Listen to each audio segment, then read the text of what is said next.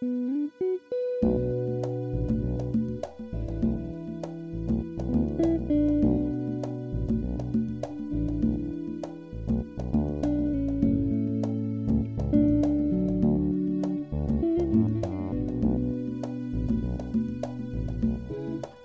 to What's Left to Do. I'm your host, Janelle.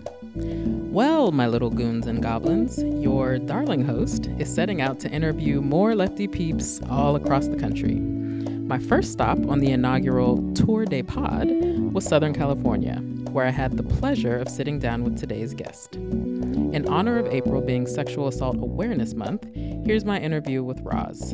She's a board member of the Me Too Foundation and an activist working toward a world free from gender based violence and violations of bodily autonomy.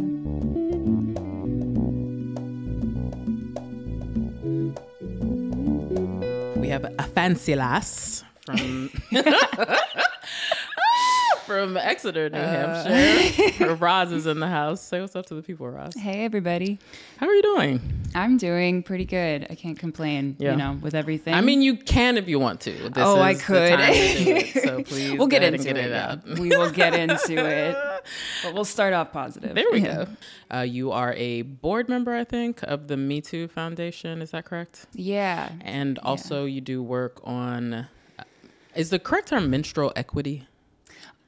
I'm so glad you asked. Okay, Um, the there's so many different terms that we can use, Mm-hmm. and we can dig more into this term specifically later. Mm-hmm. But the term that I use for my specific work is menstrual freedom. Ah, okay. Yes. We're going. You're going to have to tell me what that means when we get there. Yes, we will get there Okay. because it's completely new. So, Ah, okay, yes. all right. Um, so before we get into before we get into menstrual freedom, I want you to take me back to the what I presume was a very tawny upbringing in Exeter. If it wasn't tawny, you can tell me to fuck off. But, but take me back to the beginning. How did a how did Roz come to form? Tell me about your tell me what it was like growing up in New Hampshire. Yeah, I moved to New Hampshire when I was uh, three years old. So From I- where? From Worcester, but I was Worcester, Mass. Uh-huh, yeah, but I was originally born in Sacramento. Oh, California. Oh, okay. So full circle, Mm-hmm. I'm back here now. But um, my whole childhood, I was in Exeter, and I had you know two parents, an attorney and a doctor. They're still alive. I shouldn't say had.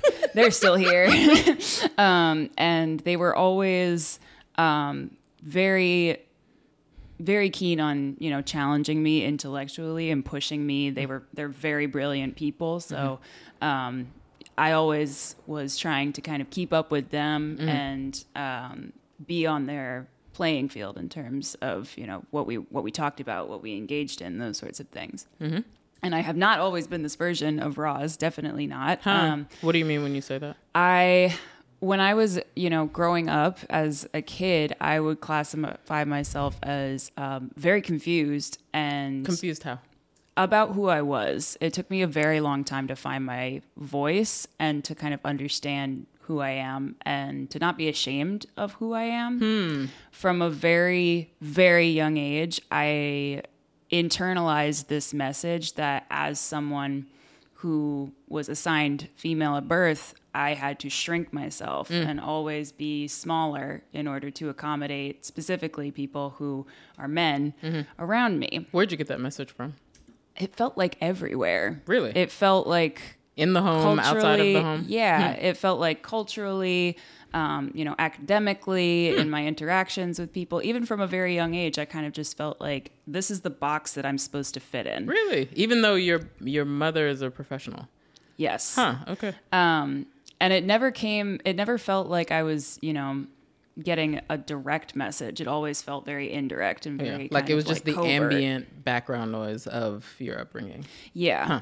And when um big trigger warning for people that have eating disorders, but Mm-hmm. when I was 6 years old, that was when I first showed signs of disordered eating. Ah. And it was I, I like remember this moment so clearly Mm-hmm. because no six year old should ever say this, but I was talking with my babysitter and I was so proud of this, Mm. which is the fucked up part. I was so proud of this. I was like, I'm getting thinner. As a six year old. as a six year old. And she looked at me like, What is wrong with you? Huh. Are you kidding me? You're six. Yeah, yeah, she was like, No, you need to eat more. And then just kind of was like, The fuck? Right, right, Like, right. And um, when I was 14, it spiraled into um, anorexia and bulimia. Ah, And then when I was 18, I got a formal diagnosis. So Oh, wow. it went on for about 12 years. Um, and I'm sure people knew, they just didn't say anything. Sure. That's kind of, and I, I, that's not something that I hold any resentment or bitterment towards. It's just the way that things went. Mm-hmm. Um, but it, do you think? Can I ask a question? of course, yeah. Do Do you think that your Do you think that a part of uh, what contributed to the disordered eating was was you were literally trying to shrink yourself? Oh, yeah. You understand what I'm saying? Oh, you like you, the internalization of you know this idea of I am assigned female at birth. That means I must be small relative to others, particularly. I think what you were saying was men. Yes. Um, is like is is is is literally taking up less space in the world. Like, uh, exactly mm-hmm, yes and um i can't exactly pinpoint like particularly where those messages were coming from Sure. or like who they were coming from Mm-hmm. it felt like everywhere and that's probably because they were like the loudest voices in my head Mm. and i did physically like want to just take up as little space as possible and Mm. even as a child. even as yeah and it it was very odd because like there was definitely a turning point mm-hmm. where it was like i'm loud i'm opinionated i mm-hmm. have you know a quick wit and i have a really sharp tongue and then nope not anymore. I turned it off. Really? and it i i can remember that and i think a lot of people that were close to me probably didn't pick up on what was happening. Mm. But it it was this very deep internalization of this patriarchal message that you need to be smaller and you need to stop um, taking up this space that is rightfully owed to people that are you know cishet men. But so so you're saying you were I just want to make sure I'm understanding. You're Of saying course. you were you were loud, you had a quick wit, wit, you had a big personality up until the age of 6 and then that got that got shut down It kind of just gradually over didn't time. become part of me anymore, or I pushed it down. got you. and um, a lot of the work that I do kind of on my own Mm-hmm. outside of the public eye right now Mm-hmm. um, is inner child work. you know, Uh-huh, really getting in touch with that young person and understanding like what they needed to be given Uh-huh. that I denied them or that others denied them. Not placing any blame, just Sure, it's sure. situation situationally what happened. Um, so that's that's a lot of the work that I do now. But I took the opportunity to be like, okay, I have an eating disorder. Mm-hmm. Okay, I've had really toxic and emotionally abusive relationships.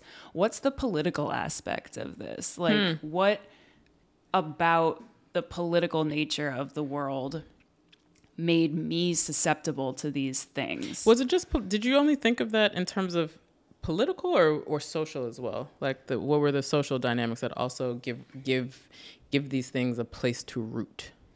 Mm. Or tell me what you mean by political and then we'll see if there was a social component. I started looking at like what I had personally experienced and what people that I was close to were experiencing and putting it in the context of the broader world and the different Can you try and describe that to me? yeah, and I was I the way that I can best relate it to like, you know, growing up with an eating disorder and mm-hmm. you know, working on it and working with it mm-hmm. was that, you know, I once I understood like what patriarchy was, I mm-hmm. was like, "Oh, the things feed you messages. You know, these different systems are set up and they feed people messages. And then once those messages reach a certain point and they saturate you to a certain amount, you start to play out those messages in your relationships and mm.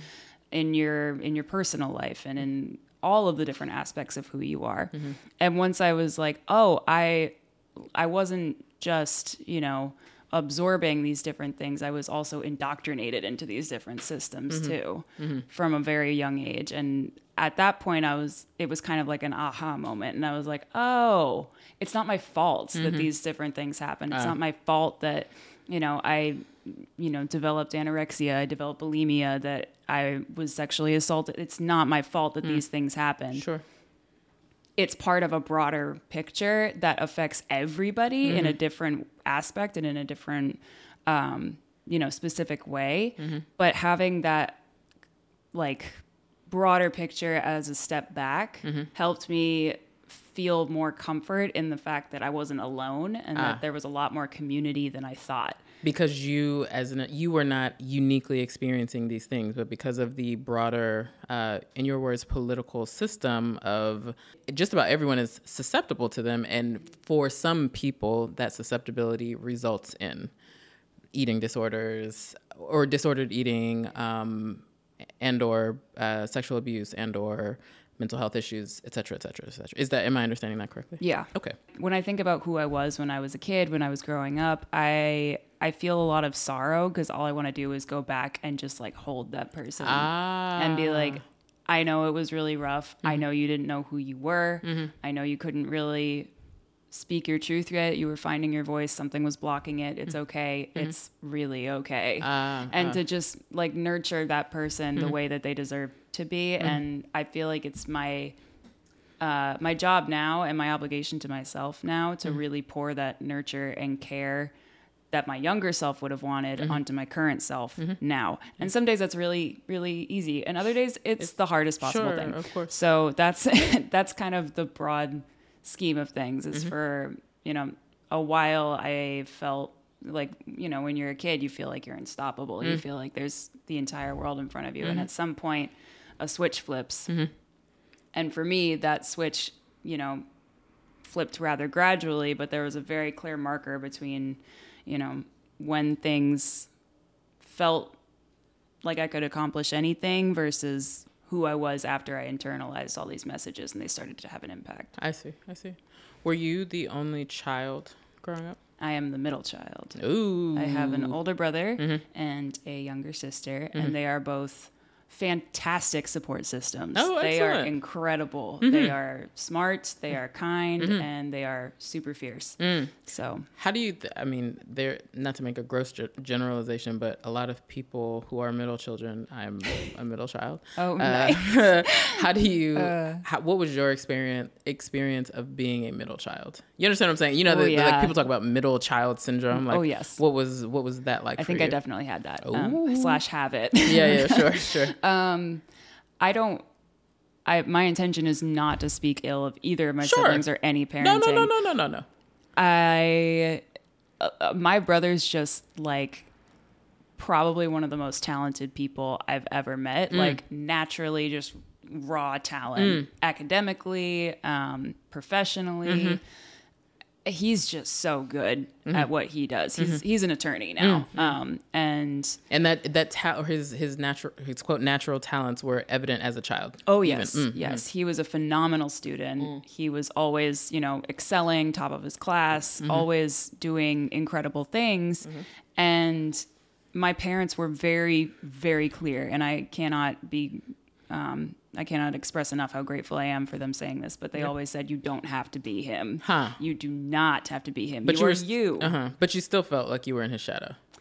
Not necessarily. I just kind of felt like I want to be able to do whatever he does. Okay. And if I can't do it, then I'm going to find a way to do something else and do it my way. Uh-huh. Academically, I felt like I was always one step behind. I was a good student. Um, and I think a lot of that was just like anxiety. It was like, I, I need to be a good student because uh. I need to be good at something, uh, you know? Uh, but I, I was a good student. I was not good at anything related to STEM. Hmm.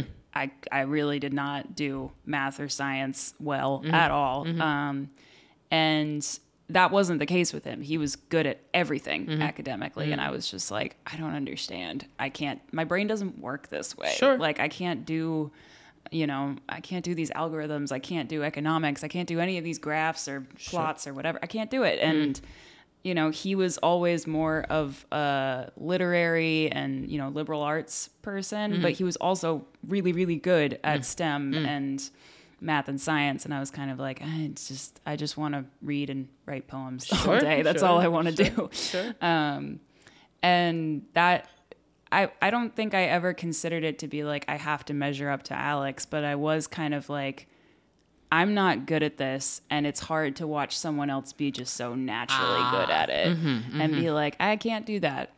Right. And it's hard not to measure yourself against Sure. that, even if everyone around you is like, "It's fine, you're you, Yeah. Mm-hmm. he's him, be, like be you." And I still was just like, I suck at everything. You know, that Mm. was the message that I took away from that, and what I turned back onto myself. I see. I see. What was your sister like? Oh Or my god, my is- sister was, is, my sister is braver and stronger than I am in so many ways. What do you mean? She is she is the type of person where she's like that's not good for me. I don't want it and nor do I want it in my space at all ever. She's Oh. really good at setting boundaries and being like absolutely the fuck not. Like that's not that's not acceptable. That's not good for me. I'm not going to have it. She's so good at just being like, no, this is what I deserve and this is what I don't. And Very I'm never, ever going near what I don't. Yeah. Uh, uh, uh.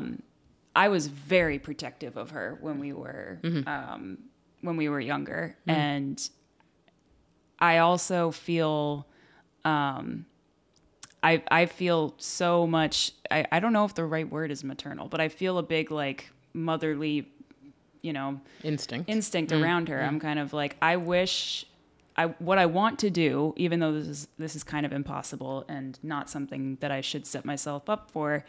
What I would want to do and what I did want to do for a long time was just shield her from all of the things that I experienced that were negative or damaging or because you thought that she nec- you thought that because she was a girl that she was also going to experience those things. I did, yeah. Hmm, And I was Why? Why did you think that she was going to have to experience the exact same things in life that you did? That I presume you did that you wanted that you did not want to happen to her, and that's why you shielded her. Yeah. Um, I guess I I had this notion when I was younger that um, you know if you are a girl, you will get fucked over. You will, As a child, you yeah, understand, huh? Yeah, and I I was like. Um, based uh, based on my experiences, I was like, girls get fucked over by people. What does That's that? What did that mean in your mind as a child? Um, like they get overlooked. They get. They don't. They don't get taken seriously. They get ignored. They get. They are hidden. They are ripe for for uh, abuse. Like what did that Yeah. mean as a child to you? To me that meant a lot of a lot of those things Mm-hmm, yes um, it meant that people weren't going to take either of us seriously Hmm. people were going to sexualize us Mm. and see our sexuality as our only attribute Huh. and that uh, we would be abused Mm. emotionally physically sexually that was i genuinely was like that's just what happens to girls Huh. in this world and it took me a really long time to be like no no no no no Yeah, yeah. that's not the reality and nor should that be the reality Sure. like yes a lot of people experience all of those things but that doesn't mean that that's how things should go just because that's who you are Do you think she developed her personality in response to in response to your motherly instinct Mm. toward her? I don't think so. Hmm. I do think that she watched me go through some pretty messed up shit. Hmm. And I think, I'm assuming, we've talked about a lot of these things, but I'm kind of assuming uh, that she saw all of this happen when I was, you know, either in my teens or very early 20s. Hmm. And I think she was like, I will never let that happen to me Oh, that's because look what it did to my older sister. I see. I and she's always been, you know, like one thousand percent supportive. Mm-hmm, she's like, you like this person hurt you, like let's I'll I'll fuck them up. Like Yeah. like I'll We riding out tonight. Yeah, literally, she'll be like, okay, I have some addresses, and I'm like, Marissa, oh my god, don't say that. At least not out loud. Hmm. Um, but she's always been super supportive. But I think she kind of developed this I, again, I'm, I'm not, I don't want to speak for her, but I have seen her develop this hard outer shell and it makes me very proud because I'm like, yeah, it, I wish that I had that. And if I was able to show or, you know, just lead by example in that regard, then I'm glad that it led to you not being in the situations that I was in. and there were definite moments where I felt like I kind of reached in and like plucked her back from a place that could have gotten really dark. Uh, and those were hard moments because in those moments that I did that, I had to kind of put away my own um, burdens that I was carrying or anything that I needed to work through. I put it aside and I would be like, whatever needs to be done to get mm-hmm. you out of this place, I'll do. Mm-hmm. And she's told me, like, those are really happy memories for me. Mm. Like, those mm. make me proud to be your sister mm-hmm. because in that moment, I was like, you had my back and you really went in and went to bat for me. And I'm like, I'm really happy you feel that way. They weren't necessarily happy memories for me because I saw my sister in pain. Mm. And while you were in pain, I was also in pain, but mm. I felt yours was so much more important because I had the chance to make sure that nothing ah. I experienced mm. happened to you. what was the story about going from Sacramento to Worcester to Exeter? Like, what was the situation there? Like, were you guys moving for? Was one of your parents moving for work? Both of them? Like, what was? Why were they bouncing around? Tell me. Tell me how we got to Exeter. Yeah. Um, so this is just a fun fact about my parents. They plan everything Huh. down to the minute. Okay. Um, and my brother was born after my dad finished his master's.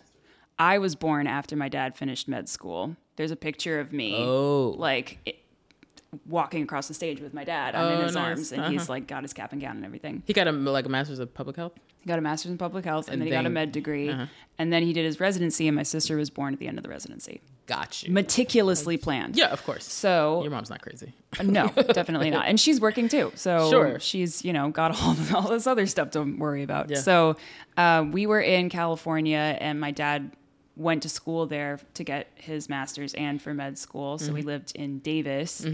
And then after I was born, my mom was like, all of my family lives in the East Coast and Mm-hmm. I I some want to be there. Yeah. Yeah. Uh-huh. And basically all of my dad's family lived on the East Coast too. Oh, okay. So we moved to Worcester, and my dad did his residency. Mm-hmm. Marissa was born, and then my parents both found really good jobs um, in their respective fields Mm-hmm. in New Hampshire. Okay. So, but the really fun fact, oh my God, Mm. Yeah. is that my parents lived in Vermont before they moved out to California. Mm-hmm. And my mom was a licensed attorney this entire time, Mm-hmm. which means that she passed the bar in Vermont, California, Massachusetts, and New Hampshire. Hey. She passed the bar four different Yeah, times. mama's Just a- like, t- you know, setting the scene for like, these are the parents I have. They're Yeah. not slackers. No. they set the bar extremely high. achievers, yeah. Yeah, like s- some people don't even pass the bar once. One- in one She passed place, it yeah. four times, and she was pregnant three out of the four times. Wow, wow, like, wow, wow, what in the world? Yeah, that's right. So that's just. Mm-hmm. that's that. Long answer to your question. No, that's, listen, we do long answers here. Perfect. um, what were some of the fond or like cute memories you you think back on and like giggle at? Like, that's so funny. That's that's so nice. Um, one of my favorite memories is we were all eating dinner together, all five of us, Mm-hmm. and my brother was probably like 11, 12, I don't know. Mm-hmm. We were we were young. And he was singing and kind of like moving around energetically and my parents are like, "Oh my god." Mm-hmm. And he starts bouncing up and down in his chair and he breaks the chair and Yikes. falls right through. and I was howling laugh. I, and my parents are like, "Oh my god!" They're they're so mad. They're like, "What?" And I just couldn't stop laughing. and he was just he was like, "Oh no, right. what have Yes. done?" so we always um, joked that he had a really sharp butt because he just punched right through the chair. So that's one really happy memory. Um, we had a lot. We had we had a lot. I I was very lucky that you know there there was a lot of love in our, in our house. Um, I remember my mom making like all of my Halloween costumes. Nice. Like she hand sewed this whole outfit. so that I could be the tooth fairy. Like she made Aw. a dress, she made a cape, she made a bag for the teeth, Mm-hmm. like all of that. Um, there's a picture of my sister as a mandrake, like from Harry Potter. Huh. Mm-hmm. She's like, you know, one year old and she's in a pot and she's got like a little like plant on That's her head. adorable. Oh my god. um, so yeah, we were we were really cute and we played a lot of sports. Mm. We were always like, you know, hitting wiffle balls into our neighbors' yards. and we'd like have to climb the fence and go get Sure. it. And we'd be like, oh my god, did they see? Like, um, and our neighbors on one side had like this incredible garden. It was so many rose bushes, like so so many. And we kick a soccer ball over and like knock the rose bush, and I'd be like, oh my god, we're gonna die! like they're gonna kill us. and we'd have to like sneak into their yard and like get it. It was, you know, trespassing all over the place. but um, we were very athletic kids. I was always trying to keep up with my brother. He uh, one time we were playing softball and he threw a pitch and it hit me right in the nose. Yikes! And I was wailing, I'm screaming, and my mom's like, "What is wrong with you? Why, what, what were you doing?" And he Uh-huh. was like, "It's not my fault. Her strike zone is small." Yep. And I was like, "I'm I- going to I lose my mind." murder you. Yeah. It was my fault, though. It was definitely my fault having a small strike zone. I was like three feet tall. Of course, I had a small strike zone.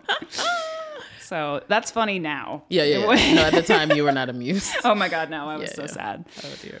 Did you have a sense of like where your family fit in the in the sort of in the class strata, if you will? Yes, I did. I don't think I was supposed to. I think Mm-hmm. Why do you say that? from a, for a while my parents were kind of like no no no no no like don't worry about it we're the adults Mm-hmm, Yeah, Mm-hmm. yeah. we will handle it and i was kind of just like nosy i was just like mm, what what do adults talk about um and now i'm an adult and i'm like it's not fun here. Yeah. um but yeah i i definitely my dad was very adamant on being like roz you are lucky. Hmm. We are lucky. Hmm. We have a roof over our head. We have food in our fridge. We have lights that are going to turn on whenever you want. Mm-hmm. And you have a full family here that's going to love every inch of you all the time. Mm. He was like you are incredibly lucky because there are so many people that don't have that. Mm. And I always, you know, was kind of like, okay, I'm seven. Yeah, I don't really know what that means, but I got it. Right. Um, and after a while, I was just like, yeah, I am because you know I I would drive around my own town and I would be like, that's not the way that my house looks. Mm. That's not the way my family looks. Mm. My mom never talks to my dad that way, mm, you know, mm-hmm. that sort of thing. And I was just like, I I do feel the privilege. I do see it. I mm-hmm. can I can understand what he meant when he said that. Mm-hmm. And I do I remember my parents very very uh, deliberately keeping any financial stress away from us as kids. They Do you do you think that they had financial stress?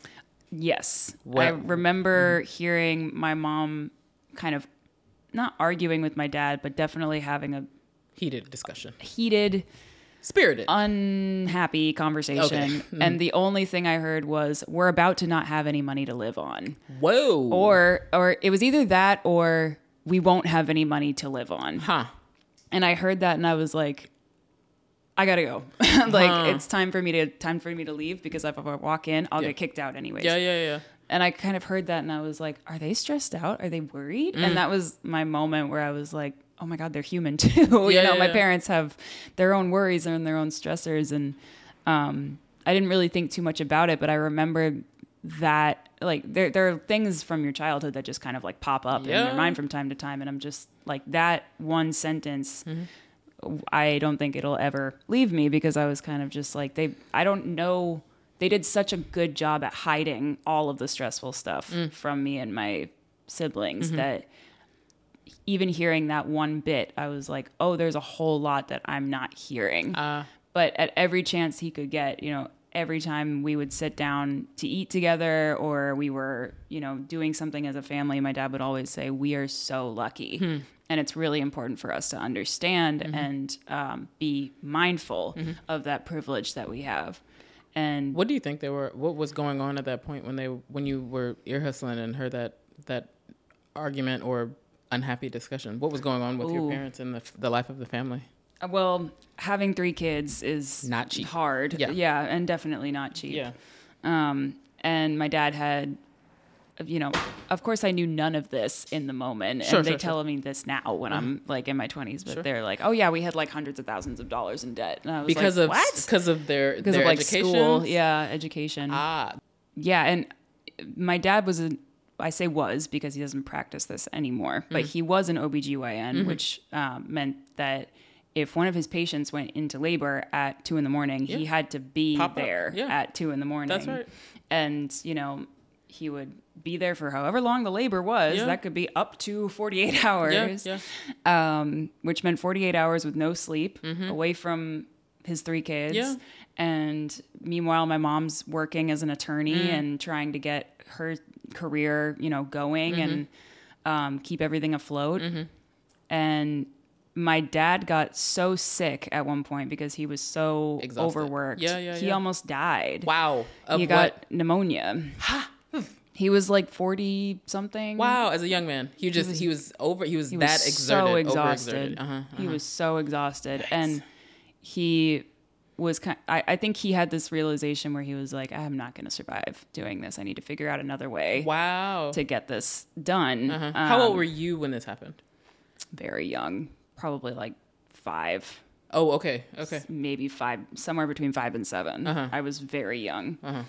Um, and I don't remember all of it. I just remember him being like completely knocked out in bed, and I was just kind of like, "What? Like, Right, what's going on with that? Mm-hmm. happening?" Um, and uh, he changed positions Mm-hmm. like a, a lot. Um, he was a medical director at different clinics. He was working, um, you know, at the hospital. He was all over the place, and like the bane of his existence came down to his pager because it would just go off whenever.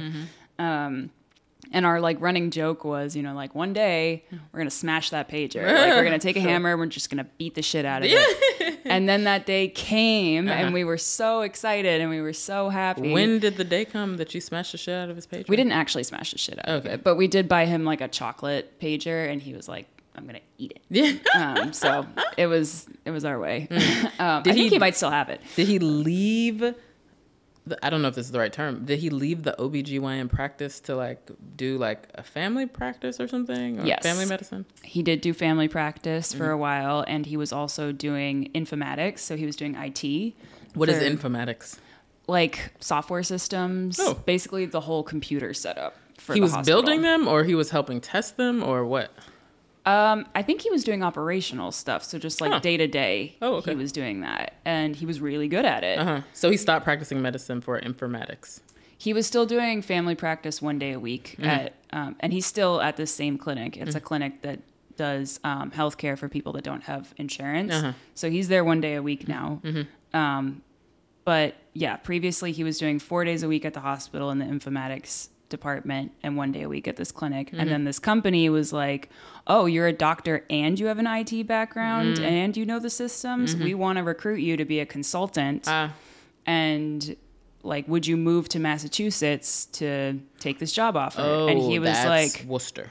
No that was when we lived in new hampshire at that point and they gave him this job offer and he was like absolutely not Oh, gotcha, gotcha, gotcha. i'm not gotcha. relocating my entire family for that Yeah. Hmm. salary and that opportunity no and then they came back three years later and they were like okay what about this Yeah. and you can work from home half the time and then commute in and he was like that's better yes Uh-huh. Oh, okay, okay. so it, it took him until he was like 50 to Hmm. really get this perfect position. Mm-hmm. Um, and by that point, you know, the kids were mostly out of the house Mm-hmm. and growing up and um, more able to kind of stand on our own and take more care of ourselves. And my mom was able to progress through the ladder at her law firm, and she's now a partner there. What type of law does she practice? Telecommunications and uh, probate. Oh, interesting. Okay. Yes. all And right. she's very, very good at it. oh my God. Nice. And it's kind of exhausting. Excuse me, exhausting having um, a brother who's an attorney and a mom who's an attorney. Uh-huh. But like, I'm so glad that they like me and that they're on my side because they're terrifying when they're not on your side. Sure. So yeah, it. Th- but there was a lot of stress that I could see my parents experiencing when I was younger, just because like this world is trash towards parents, Yeah. especially you know working parents Yeah, that are, are the trying majority of to parents, yeah. they're trying to get themselves just you know in a situation where they can take care of their family. Yeah. So I I don't know. I wouldn't say they did necessarily a great job of separating the stress from the way that they interacted with us. Mm-hmm. But I can't blame them for that because I, like, if I were in their situation, I think I would do exactly the same as they did. Sure. Did the Um, did you experience a did you experience a difference in the like energy of the home when the stress started to abate? Like Yes. as your parents were able to come up? Yes. What were how did you how were you able to experience those differences? Like describe what like were there little things that changed or were there just big thing like the tone of your parents' voice, the like the rushing, the impatience, Mm-hmm. the I don't know, the the food that they were able to put on the table. Like what was the Mm. describe how you experienced that difference? The food, definitely. Yeah. That, it didn't really occur to me about that until I was like in my 20s. Um, but I was just like, oh, yeah. Um, big switch. yes. what, what do you mean? um, we, I, I, you know, I was just, I was a kid, so I was like, fuck yeah, fish sticks. Yeah. We're having fucking fish sticks. I was so excited. I was like, we're having fish sticks for dinner. Oh, Roz. And I'd be like, look, mom, I can, like, I'm a walrus. Yeah, and I would, like, put them in my mouth, and I'd be like, look at me. yeah. and, uh, you know, I was talking to a friend recently and talking about that, and she was like, oh my God, I'm so sorry that you went through that as a family. And I was like, uh, Went through what? I, Yeah. I- it was fine. yeah, yeah. you know, and there was a lot of a lot of Kraft mac and cheese. But again, I was a kid and I was Mm-hmm. Like, "Fuck yeah, Kraft mac and cheese!" Sure. Like I'm having the best time of my life. We're gonna make grilled cheese. We're gonna make you know all of this stuff that I think is awesome. And my mom is a great cook. I don't care if it's coming out of a box; it tastes good. Right, right, right.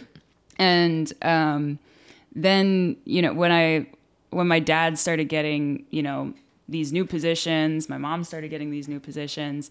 It was like, oh, we're shopping at the farmers market now. Ah. We're getting like fresh produce. We're buying all these cookbooks. We're my dad's like experimenting with recipes. And there was a oh, the big biggest shift probably was the division of labor totally switched up. Uh, from Be- what to what? So my mom was doing the majority of like housework, cooking, cleaning, that sort of stuff. And once my dad got this new position, um, and my mom became a partner and started taking on, even before my mom was a partner, um, my it, it just went complete inverse. So my dad started doing all the cooking. Weekdays he cooked every week. He still does that. Yeah. Every day of the week he cooks and if my mom wants to cook on the weekends, she will. Um, and a lot of people, like a lot of coworkers that my dad um, had and have today, would be like, "Don't you feel like she took something away from you? Hmm. Like, don't you feel emasculated?" And he's like, "My wife makes a fuck ton of money, Yeah. so I feel great about the entire that's thing. right. I am happy with it all." All right. Um, She got me barefoot Yeah. and pregnant in the house now. yeah, he's like, "I'll do whatever Sure. because she's really fucking good at making money." Yeah. So that that was a big switch Uh-huh. and he didn't even like bat an eye he was like oh yeah this is what i'm gonna do now Yeah, like right. this is uh, this is the role that i play she's still the bread breadwinner. Um, i don't know actually or she was for a time. i think she might have been for a time Uh-huh. but also he just understood that he was able to do his job from home and have like more distinct times Yeah. Mm-hmm. when he was at work versus not at work whereas her job was more like she could work for 24 hours straight and still not get everything done that Uh-huh, she needs to do and she's so disciplined that she will just literally sit down and not get up until she finishes a task Uh. and at times we're like mom it's 8 o'clock at night you got to come home Yeah, yeah, like yeah. what are you doing Yeah. and she'll be like, "Oh yeah, yeah, yeah, I'm on the way." I'm like, "Yeah, okay." but it it definitely was like a mindset shift for him where he was like, in order for her to do her job in the best of her ability, I need to take on X, Y, and Z, and I will do it Ah. without question. Ah. Um, but there, and I don't, I honestly, I'm like, I don't know how my parents did this with three of us, um, you know, and us having the audacity to be like, what's for dinner? like, we're just being little assholes all the time. Um, but there, there was a big shift in the way that we, and maybe this is also due to aging, but in the way that we like spoke to each other and the way that we engaged with each other. Um, I could tell that once the stress resided, they became a lot more gentle. Toward Us as kids ah, Uh huh. um, there were a lot of things I'm, I'm sure they would agree too. There were a lot of things that were said to me, to my siblings, that were just from a pure place of stress. Sure. And those stress, were yeah. incredibly hurtful things. There Yeah. were a lot of hurtful things that were said. Um, and now I'm like, that's unthinkable given their current mindset Sure. and where they're at right Sure. now. Sure. So, So am I yeah. understanding you to say that you you now as an adult you understand that during the the stressful period of uh, your parents' uh, career that coincided with their child rearing, there were things that looking back now like that were said that like not good, not great, Not good at all. harmful, hurtful. Um, Yeah. But but that was a result of you know your parents being you know under chronic stress financially probably time wise as well um, but now but when when the change happened when the shift happened in terms of their career prospects or uh, the money that they were able to make and probably the debt that they had paid off uh, that's because it's two parts of the equation here um, like that's when thing they they the improvement of their stress translated into their improvement the improvement of how gentle they were to their children or or careful in, in their words and in their approach Yeah, Mhm, yeah. definitely. I think And- that's important to like remember is like when you Yeah. like you know a lot of times like you know idiots on the fucking internet we're all idiots on the internet but like you know you, you know you see someone like fussing at a kid sniping at a kid or being maybe a little harsh than you as a non-parent would be and it's just like oh look at this terrible but it's also like You don't know what they're you don't through. know what that person is going through to be able to hold it together for themselves and for that child or for those children that's not to say that like you know everything has to be excused but also put it in context like Right. people aren't people aren't you know quote bad parents they're in like Yeah. tough ass situations anyway ahead. Yeah. sorry Yeah, there was I oh my god, how old was I? Probably 11 Hmm. maybe. Um this was a really weird day. Hmm, um I the, in terms of like the stress and like just the way that we talked to each other Hmm. um and what that looked like like I I remember I was getting ready to go I was in 5th grade. I was getting ready to go to school. I'd eaten breakfast and I um I I don't remember what I had for breakfast, but um, my mom was like, okay, put all the dishes in the dishwasher, all of the dishes in the dishwasher. Like, I swear to God, if you don't put the dishes in the dishwasher, I'm going to lose my mind. And I was just like, okay, what? Yeah. And I was like, I'm just trying to go to school. Yeah. What? Um, and I did not put all the dishes in the dishwasher. I left a spoon out. Ooh. I left it on the counter. And um, I was upstairs and I was like brushing my teeth, getting ready. My dad comes into the bathroom. And he's like, "Did you leave the spoon on the counter?" And I was like, "What are you talking about?" He was like, "Did you leave the spoon on the counter? Was that you?" I was mm-hmm. like, "Yeah. Uh-huh. Why?" And he mm-hmm. was like, "You need to get downstairs right now. Like you."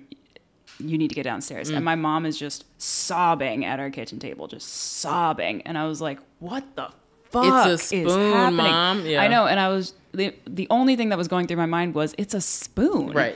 It was not about the spoon. Yeah, yeah, It- yeah. And she was like, I feel like I'm just tugging and tugging and I'm pulling everything and I'm carrying everything and it's not enough. I Ah. can't do it all. Ah. I just can't keep doing it. And Mm. she's just sobbing at the table. And my dad's like, you need to pull it together. Yeah, like, yeah, yeah. I love you. I know. It's you hard. Mm. need to pull it together. Oh my God. Mm-hmm. And he's like, Kate, I love you. I love you. I love you. Mm. Pull it together. And she's like, You don't get it. And I was just like, It's a spoon. Mm-hmm. right, right, I'm right. like, I don't understand. yeah yeah yeah And I remember like the whole day I was just like fucked up by that image. I was like, oh my god, of your mother what just have I she just done? fell apart Yeah, I was like, what have I done? Oh my god, I, I ruined her entire day. Mm-hmm. I like, my god, why didn't I just put the spoon in? And I was just like, what the fuck is wrong with me? Mm-hmm. And I had a club meeting that was going to be at my house after school that day, Mm-hmm. and everybody in my club, I was like, you all better be fucking nice to my mom. you all have to be nice. Listen be, up, like be you sons of nicer than you thought you could be. Like just find it in you. yeah that's right And they were all like, okay. and then we got to my house and I was, re- I was like, all right, everyone, places. Yeah, like, that's right, you know, right. we're going to do this and we're going to do it right. exactly the way we practice Yeah. And we walk in and she's like, hey, like nothing happened. And I was just like, what who yeah yeah who's this I'm lady really lost. But it was like like that's a clear example of me being like it wasn't about spoon. No. It was about everything else that was going on, that's right. and the fact that one teeny thing fell out of place Mm-hmm. just set off this whole chain reaction. And it, in those moments, I feel like it was jarring because I'm a kid and I'm like, oh my God, my parents are human. Yeah. How is this possible? Mm, mm-hmm. And how did I miss this fact Yeah, for so yeah, long? yeah. Um, and I think it's kind of fan or, er, or er, kind of fascinating that my instinct was I need to figure out how to take care of my mom in this mm, scenario. Mm. Like, what can I do in order to be there for her, in mm-hmm. order to make everything easier for her? Mm-hmm. What am I going to do to f- just figure this out mm. so that she's not stressed out anymore? Like, that mm. was my impulse. And I'm kind of like, wow. Okay, hmm. that was that was that was a nice gesture. Mm. Um, she handled it, I guess but it, it was it's so weird having those realizations because it's like oh my god you're a mortal person and you feel everything and i thought that you were like i thought that Not nothing human. ever Yeah. fazed you Yeah, that's right. Yeah definitely fazed The responsibility in that task at the time for you meant what? Being quieter, always making sure you got that goddamn spoon in the dishwasher, like what? um Disappearing. oh that's a good question i guess it meant controlling what i could control which was usually myself Your, yeah, and my the own food you ate behaviors. or didn't eat. Yeah. um, and making sure that that actively took stuff off other people's plates. Ah, that's the connection Yeah. to. I see. Mm-hmm, mm-hmm, Yeah. To making yourself smaller. Oh yes. Ah. Um, and I still do that to this day. You know, Uh-huh. in and I'm I'm getting better at catching myself about Sure, it. sure. The practice of not doing it is proving to be harder than I thought. Of but course, my my impulse is always to be like, oh, okay, I see that you're experiencing X, Y, and Z. How can I tuck this part of me away, Mm. or like present this part of me up for free as an Uh-huh. offering, Mm. so that you cannot be in this place? Ha. And a lot of people in my life have been like, "Stop! Yeah, do like, that. what are you doing? Yeah, yeah, yeah, yeah, yeah. Don't do not fold yourself into these shapes or just like chop off parts of yourself and give them away. Yeah, Like, huh. none of neither of those are acceptable or healthy Or necessary. And I'm just like, oh my god! But I've been that's all I've been doing. That's all I know how to I do. Mm. know how to do. Um, you know, middle child, oldest daughter. I knew how to. I knew how to give care and I knew how to get out of the way. Ah. So those were the two things where I was like, yeah, I'm excellent at this. But those aren't things that allow my authentic self to shine. Ah. How would you describe your parents' politics or the politics of your community uh, growing up? Ooh, mixed bag for sure. Um, my parents were always liberal. So they were very much like vote Democrat. Mm-hmm. We uh, hate George Bush, Sure. and we think the war in Iraq is the stupidest thing ever. Mm-hmm. We're gonna talk about it, mm-hmm. but not too much, and we don't want to offend people, so we might not bring it up around these folks. So they were polite liberals. Very polite. Okay. And I kind of took that and I was like, why would you not talk about it if it's that fucked up? Mm. Like, what, you know, Mm-hmm. if it's that fucked up, then maybe you should say something to the Mm. person who thinks that it's okay. Mm-hmm. Um, and that that's that's pretty indicative of our relationship right now because we've had a lot of Hmm. conversations where I'm like, no, you're you're like you're you're this close, like, you're almost there, but Yeah. like take please one more step. Please, What, what are some step. things where they're they're this close? We've had a lot of conversations. I'm also like, I'm not an expert and I'm relatively new to this. Um, No, we don't. We are hashtag abolishing experts on this podcast. So. Excellent. Well, I'm it. glad you said abolishing because I was going to segue into that. So um, I have talked with them a lot about prison abolition Hmm. and police abolition, and that's not a super fun topic to bring up with them, especially because my brother's a prosecutor. Ah. So Hey. I'm just kind of like, and actually, I'm glad that this was said at one point. But my dad's best friend um, told my brother, like, um, my kids are raging leftists, radical leftists, and they're going to tell you that you don't deserve to have the job that you do. and I was like, well, I'm glad that y'all said it Mm. Yeah, because right. if I said it, we would have fought. Yeah, but that's right. If you say it, he won't Yeah, talk back. He'll, he'll consider. So it. great Yeah. um and that that's always something where i'm like yeah you are um, we- we're not talking about my brother but i'm Yeah. you know i'm always like yeah you you say all of the right things and at the end of the day you are still law enforcement you know Uh, when did you come to prison abolition? And and when you came to it, did you immediately did you immediately begin discussing it, debating it, bringing it up, highlighting it to your family of origin, or? Um, I would say I came to prison abolition when I was probably um, like exiting college. I, I, really had to think because with a lot of the work that I was doing with sexual violence, Mm-hmm. like the only solution people had was the court system Ah. I and see. the carceral system. uh-huh.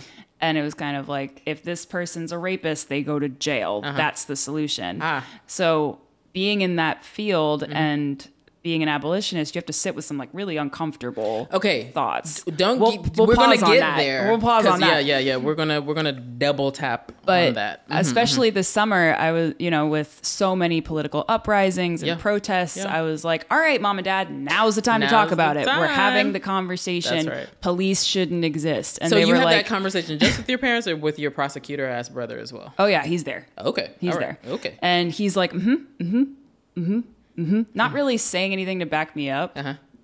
and my sister's also like but not saying anything i'm nodding Mm-hmm. Uh, okay. And Yeah, yeah, this yeah. is a podcast people can't see me i'm nodding um, you know they're nodding and i'm kind of like you know spouting off and Uh-huh. i'm like no mom Mm-hmm. no dad like we don't need them i was relating it back to my work and i was like the number two form of violence by police is sexual violence Ah. so that's why i am interested in abolishing the police Uh, we're gonna we're gonna park right there in part two. Uh huh. Yeah, and I was like, that's that's my connection, Uh-huh. and I was like, I don't need to speak for anybody. I just need you all to go out and watch the people that are speaking at these different demonstrations, at these protests, and just hear what they say and really breathe life into it in your own I life. see. I see. So police. Go ahead. No, go ahead. No, and I it it was a frustrating conversation because it like there's always this question of like what about the bad people? Mm-hmm. What do we do for safety? Because we've never really known anything other than That's this right. police state. That's right. And I'm like, yeah, I'm I know. I know that these questions are there. I'm not Mm-hmm. And minimizing they're valid them. questions. They're very valid questions. Mm-hmm. And I've been very clear about the fact that, like, the most important aspect of the abolition field is imagination. Come on. And is imagining that there is a possible world that we Possible could create. otherwise. Yeah. We yeah. don't have to live this That's way. right. If people built this, Ah. people can take it apart Come too. on. Yeah. yeah. So that that was kind of my whole spiel with them. And at the very least, I planted a seed. Yeah. We haven't really broached the conversation of gender and gender identity. Hmm. And I've kind of like hinted at the fact that I am somewhere on the gender fluid spectrum. Can I ask you what that means? I have um, quarantine to thank for this realization because I had so much time to Sure. sit with myself. sure. Um, but I basically I kind of I forced myself to kind of interrogate like what attaches me to womanhood and why. okay. And I was like, I actually don't really feel an attachment to womanhood What all the does time. what what does it what does womanhood mean to you, and what does an attachment to that mean to you?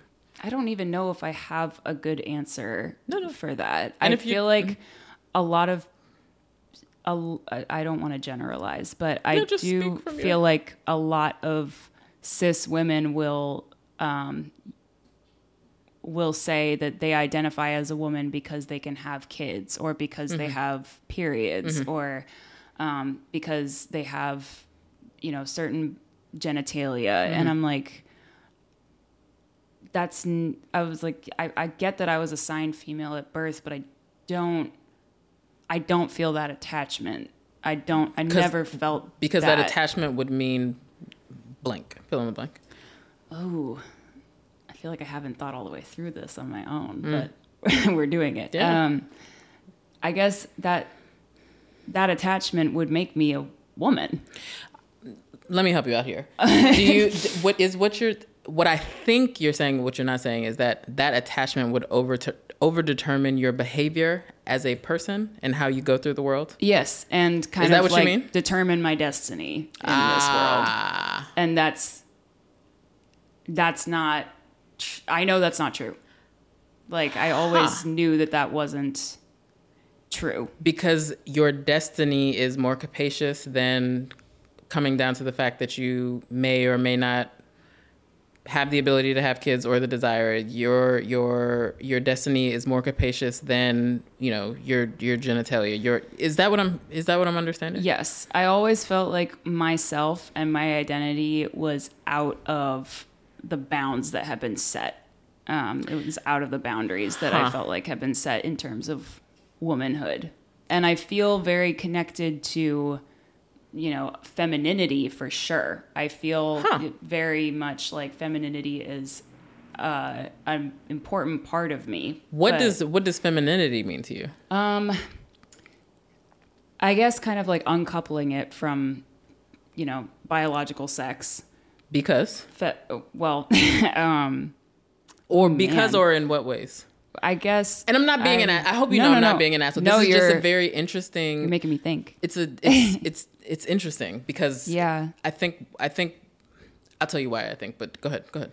Me defining my own version of femininity should be left up to me, and that um, that shouldn't be dependent on anything that uh, was, you know, it- shouldn't be dependent on the sex that I was assigned at birth, and it feels Because to- femininity is a ch- is is something is a choice that someone can step into or or uh, express. yes, Is that is that is am I understanding you to say that correctly? I mean, am I understanding correctly that that is what you're saying?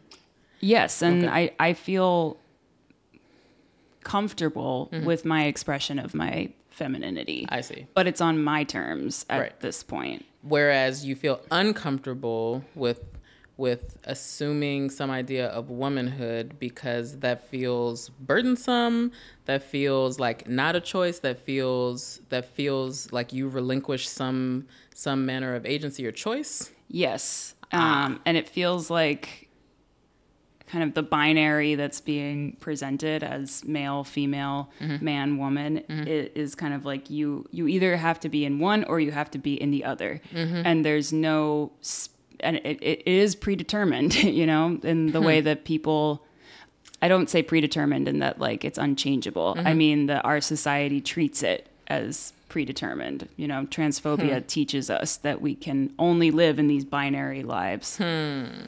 But this is fascinating that's not the way that humans are ever meant to function. Mm-hmm. Humans have always contained way more than just two options Sure, sure, in sure. terms of who they are and um, how they, express move through the world. Yeah. yeah And um, one of the, this is kind of a tangent, but one of the coolest things I ever heard was um, a physicist explaining that the very particles that make up all the matter in the universe are non binary by nature. Um, because they're constantly existing out of this um, out of this either or notion. They're always um, they're they're never in you know a one of two option Mm-hmm. space. So how could we as humans be putting ourselves into one of two categories when the I very particles that a make us up yeah yeah sure are not putting themselves but into even one that is options? a very narrow western conception of be- like what i find so interesting and i'm not hear me because i i, I, I want to understand because it what you're saying sounds foreign to me but i think and when i've thought about this i think that's because i think uh, in the west particularly white people in the west uh, they because of um, because of the need to order society uh, in order for you know uh, capitalist, uh, uh, capitalist, patriarchal, racist, misogynist, the, the whole thing. For the Whole whole thing thing. to work, you need an oppressed class. n- not an oppressed class. You need you need you need a very restrictive categories, boxes in, into which people can be slotted, so that you know. Then I know how to treat you. Then I Yes. know you know legally how to classify you or what and what I permit you to do, Yeah. not do, how much violence, state violence, They'll or coded this way. That's right Everything, yeah. but but as a it and and because that's that's how the the that's how many white people in the West understand existence or being that that is very foreign to me because like I absolutely as a as a as a black woman that is absolutely not those are that is absolutely not how not how I understand things. So so that so when I so when I hear sometimes, you know, that it's just kind of like, huh? It's like, yeah, I'm a woman, but that doesn't mean that I can't, you know, fart, cuss, yell, you know, be loud, make a man my bitch, you know, that et cetera, et cetera, et cetera, because there's not, because because black people, particularly black people in the West, like like the, when we were stolen and brought here, like there was one class of black people, and that was enslaved. Like women were not treated any differently than the man men. You know, we had to, women had to bore the whip of the lash of the whip just as men. Like there was no there was no gendering mm-hmm. of black people, and yeah. in in many ways, in many ways there still isn't. So yeah. so I so it that's why it's it's kind of strange to me to hear like to not strange I, I don't have the same understanding of it as mm-hmm. you. So I'm not saying that you're wrong. It's just it's it's different because we have a, we have very different social and political locations yeah. Uh, in understandings of, of of gender and and existing as a gendered being whereas like I I do not. Like I'm I'm if you if you were to, uh, if you were to like if you were to meet like my good friends, you know, people who've known me for years, like the it's not a joke because it's true, but it is a joke. But it's just like, yeah, Janelle's mostly a dude. Like, uh, and, but that's you know, but I'm not, I'm not trans as such. You know, like I'm not, I don't, I don't desire to live as a man. It's just that which we code as mm. feminine and masculine behavior. I like, I I am able to um, exhibit and act out both, but that, but but but these are but these are these are shifting um, these are shifting uh, shifting ideas in being like you know mm-hmm. 500 years ago like men were wore heels mm-hmm. like and that absolutely would not and that wigs. yeah that's right and that would be coded as feminine today yeah. but back then that was viewed as like the height of masculinity so these are shifting designations um, so of course like you know whatever it is at any given moment like is not is not is not um is not fully cannot fully capture who you are because people don't mm-hmm. live as you know rigid categories you understand i yes. don't i don't know if any of that is making sense all of that made a lot okay. of sense but yes. i just i think i'm, I'm glad un- you brought that up too. okay yeah it's just i'm it's all it's just very interesting and and i think that your explanation of um uh, maybe being having some discomfort with the notion or a conception of womanhood because that shouldn't determine your destiny. I think mm. some people hear that and I think some people would hear that and say like, okay, if that's the case for you, that's fine. But why would you assume that I feel the same way and mm. that I mm. have to fit inside of your conception or the logics that you employ in coming to that conclusion. Do you understand oh, what yeah, I'm saying? Yeah, yeah, definitely. And I think that's where some of the like the the the the the the friction or butting of heads or the distaste for some of these conversations. I'm not saying that I'm not saying that it's right that people I'm not saying it's right or wrong that people have a kind of like a visceral reaction of like, wait, what the fuck? But I'm just saying I think it's I think that might be what it is. So backing up, like backing all the way back up. Um, boop boop, back yeah. it up. Mm-hmm. Yes, just she goes reverse. yes, yes. We're backing it up. good. um, so I I thought this was an interesting tack that I took when I was still in high school, and I was kind of like figuring out like, okay, I'm I'm a teenager, and you know, teenage boys are doing that, and teenage girls are doing that, and that, and what, and I'm just like trying to figure everything out. I'm looking at the landscape, mm-hmm. and I was just like, well I'm a girl mm. and I'm mad about a lot of things mm-hmm. because, um, you know, I, at that point I was like forming a rudimentary understanding of like what a wage gap was uh-huh. and what sexual harassment was and what sexual assault was. Mm-hmm. Very rudimentary. Mm. But I was like, these things exist and patriarchy affects everybody, but it affects people that are women, especially. And I'm like putting two and two together. And we did a project for my English class where it was like you had to pick an emotion and it was a multimedia project. So you could do like any type of media you want. Um, but it all had to be connected back to that emotion as the theme. Uh-huh. And I was like, I'm going to do anger. And then I was like, I'm going to do this a little bit differently because everyone had just like a one word emotion. They're like, I'm going to do, um, you know, uh, happiness or I'm going to do excitement. And I was like, I'm going to do women's anger. Mm. and I was just like, this is going to be fun. Mm-hmm. Like, I'm going to have a great time with this. And it mm-hmm. was like, a recipe like one of the things i did was a recipe for women's anger mm. and it was at like catcalling and um, you know getting paid 70 cents to a dollar mm-hmm. and so on and so forth. And mm-hmm. you know looking back i'm like i have a much deeper understanding mm-hmm. of you know patriarchy and the way the white cis het patriarchy works. But in that moment i was kind of like i had this inkling that like you know, there was this system set up that was going to benefit one group of people over another. And that never really left. That kind of like that stayed and that guided a lot of the things that I did moving forward. But I was very lost in high school. I will admit What do you mean when you say that? I definitely f- fell into peer pressure many times. Regarding? Um, I was like, well, I'm a girl and I'm young and I'm cute, so I need to date a boy. Otherwise, if I'm not getting male attention, then I'm trash. Ah, So I was like, I, I need to be dating someone. And that mindset of like, I just need to be dating a man uh, led me into a lot of fucked up situations because I was dating men that were not actually invested in my well being Right. as a person. Ah. Um, and like, there was one guy I dated.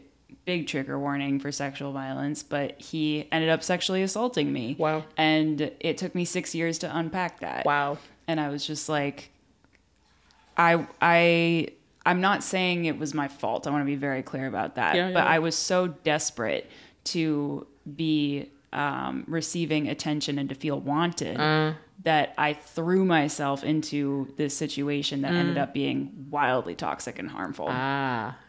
So, um, looking back, I'm like, that's the responsibility part that I need to bear. Like, Mm-hmm. I walked in willingly Mm. to this very toxic situation. I don't deserve what happened to No, me. no, no, Nor do I not. deserve what happened in my other emotionally abusive relationship. Sure, like, sure. I don't deserve that either. Right. But I was so driven by this idea of like, I just am so desperate to Mm. feel wanted and loved by, And validated yeah, by, by, the men Yeah. Uh-huh. that I would do basically anything Ah. and put myself in any situation, Uh-huh. which in hindsight put me in some awful spots. Uh, and that really ruled my my whole headspace Hmm. during my high school years. Is Mm. I was just like, oh, this guy fucked me over. Well, Hmm. I'm sad about it.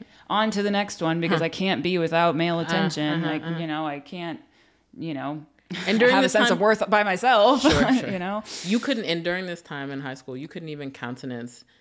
You you couldn't even countenance the idea of dating a girl. Like you were you weren't you completely suppressed Oh my God. or repressed the fact that you um were a once and future lesbian. You know what I mean? You know what I mean? Yeah, um, suppressed, repressed, pummeled Mm-hmm. into a tiny, tiny, tiny pulp. Yeah, that definitely happened. Mm-hmm. Um, and I, I def, I knew I was attracted Hmm. to women, Mm-hmm. and I would just be like, "That's a nope." No gay thoughts. I'm like, oh my God. I was just like, absolutely no. I just did not sit with it. I was like, sure, no, sure, no, no, no, no, no, we can't do that. Yeah, that's not it. You are a woman. Mm. You are going to date a man and you're going to like it. And I was Mm-hmm. like, I don't like this. No, I really don't like it.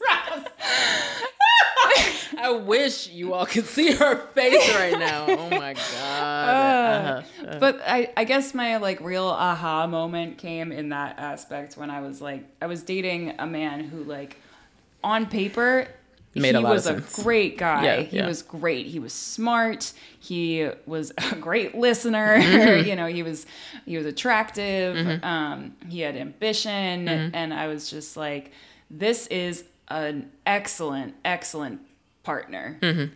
I don't want to be with him. Mm-hmm. I want to I want to go sleep with her. like that was my whole, and I was just like, God damn it! Why can't we have nice things?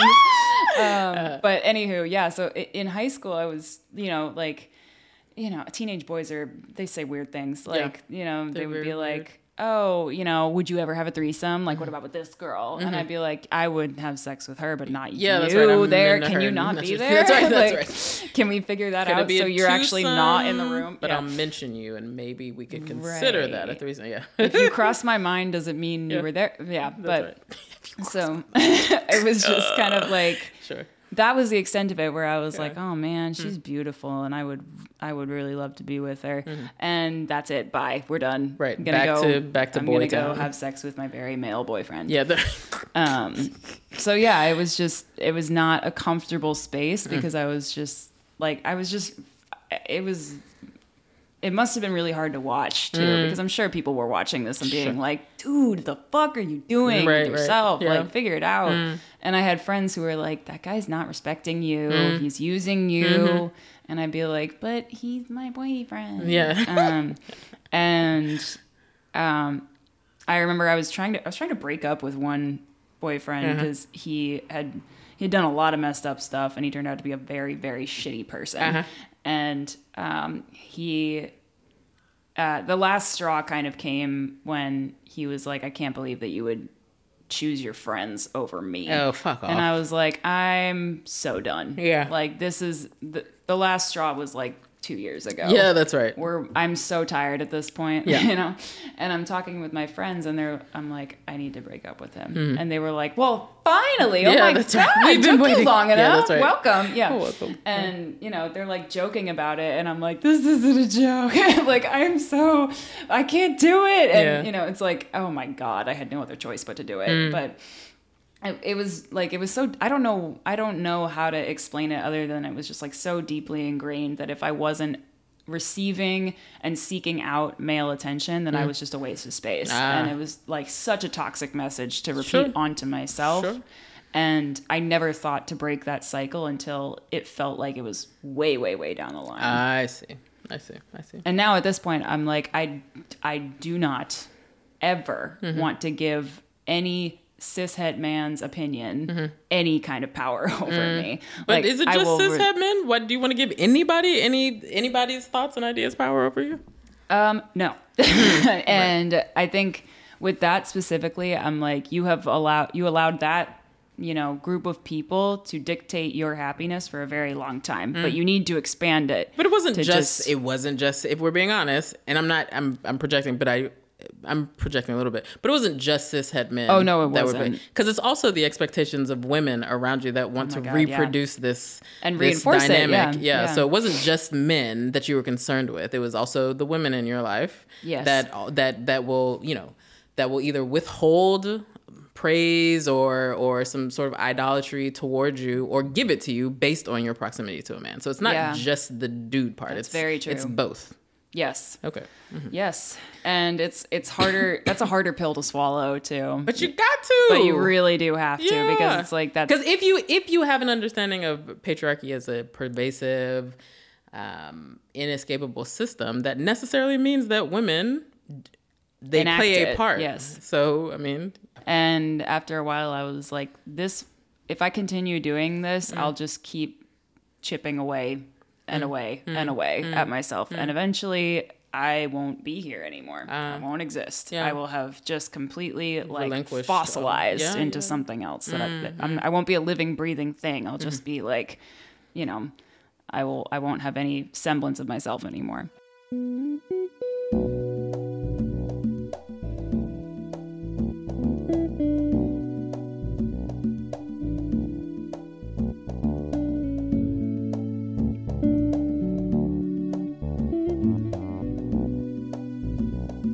Let me just say this. I know that that episode with her mom freaking out about the spoon left an indelible mark because Homegirl's house was immaculate. Do you hear me? Like spotless, not a spoon in sight. uh, all right. See you tomorrow.